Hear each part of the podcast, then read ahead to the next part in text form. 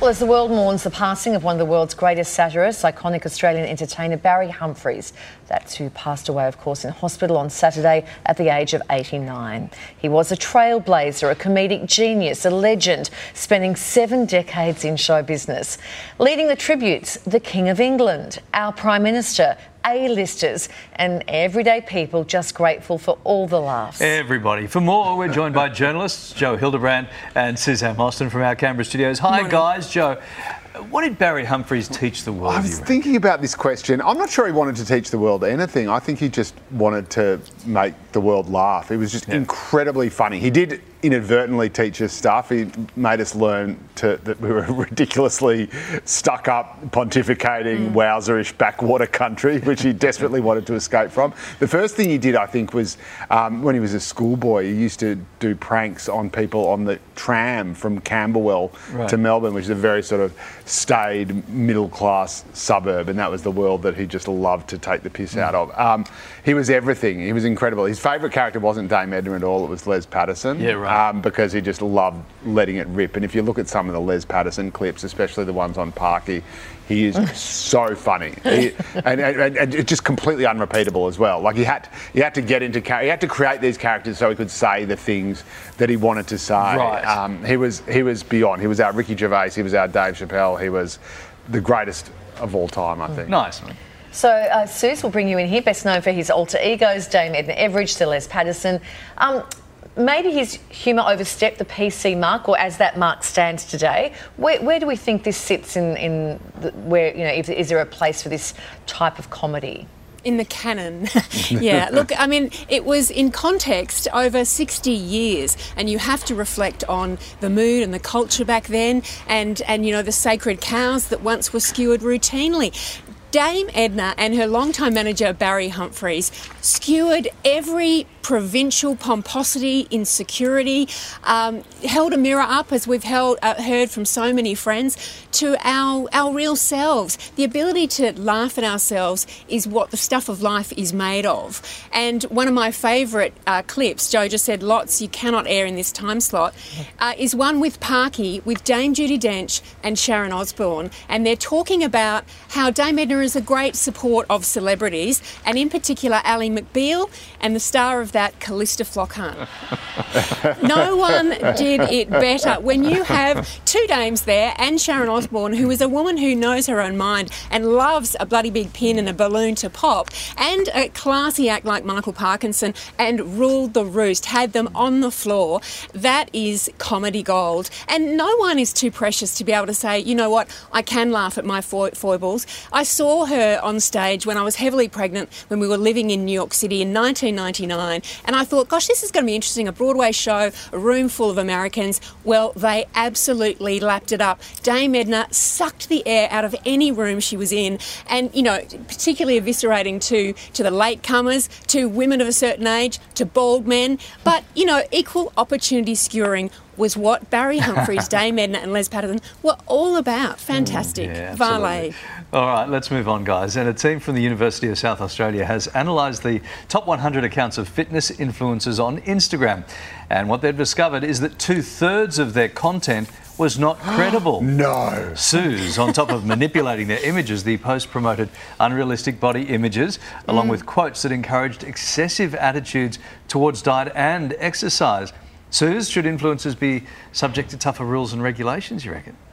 Yeah, I reckon why not? I mean, the rest of the world is. Why is online special? And we have to really drill down deeply and look at who these influencers are. What are their credentials? Maybe the ACCC needs a TikTok wellness team or a task force for inter, inter, in, um, Instagram difficulties because, you know, a lot of our kids are watching this stuff and because they're people that they like, they think are celebrities and stars, they think their, their, um, what they're putting out, their content, is gold. And it's actually not. It's incredibly damaging.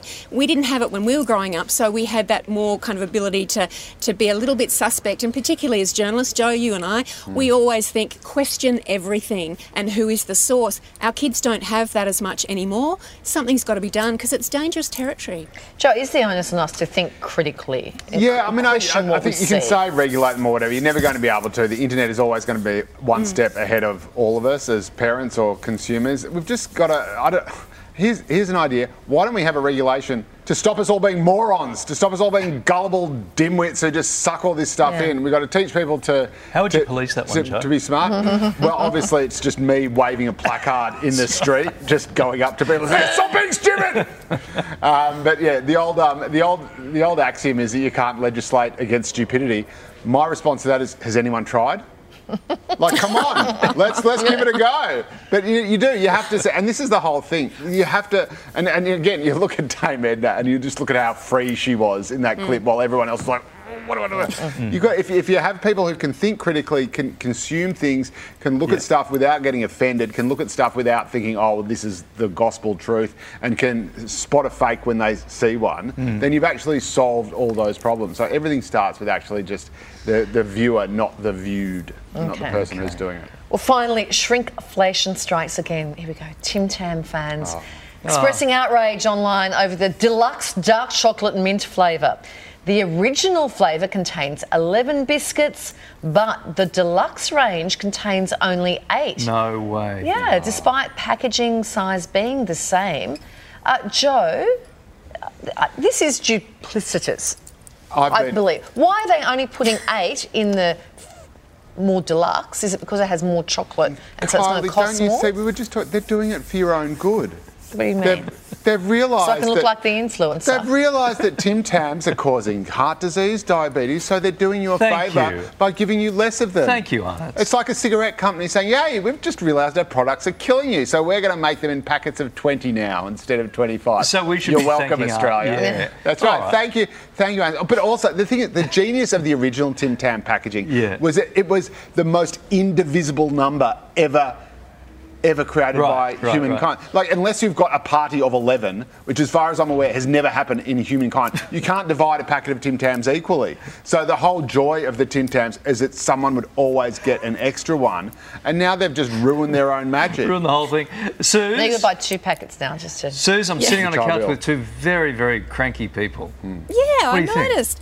Oh, I love a Tim Tam. I mean, isn't this a case of caveat emptor, buyer beware?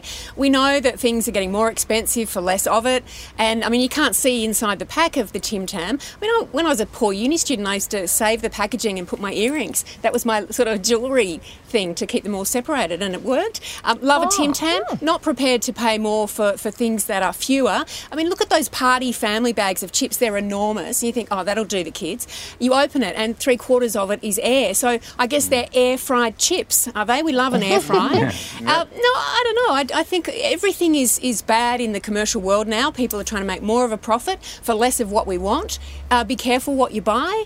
And, um, you know, as, as Joe said, you can't legislate against stupidity. You can't legislate about commercialisation and profit, can you? No, I- I- when we were kids, I swear there was more than 11 biscuits in a packet of Tim Tams. I Oh, vague, don't you reckon? I have a, I have a vague memory that once there was perhaps 13, but I think that's just I think that's just nostalgia. You might be just dreaming now. I think I'm Dre- just is it like dreaming- I'm just dreaming in on the prime numbers. You know, there was When Joe Joe Joe. Joe, Larry, no. Joe, Larry, and Cars. You know what we do? We need to run it past the old pub test. And by Oh. the way, where is the pub test Oh, pub? I know. That's what I, I- want to know. Yeah. Tell you where Is it next fall. to the Ponds mm. Institute? And we mm. say, sniff it. Thanks, this Suze. doesn't. no, and thanks for bringing back caveat caveat emptor, which is Yeah. next to Calista Flockhart at Chemist Not enough Latin on morning television. That's right. I There's just not. Larry, as opposed to caveat emdor. Emder. That's that's a different that's thing. good. That's my OnlyFans thing. We're gonna, Um, we're thank- gonna, Joe, we'll, we'll, we'll work on that. We'll workshop that. But there's something. There's something in Thanks, that. guys. To But there is only eight. In, there is only eight in a pack. To have your sound on today's topics, head to the morning show's Twitter page and use the hashtag TMS7.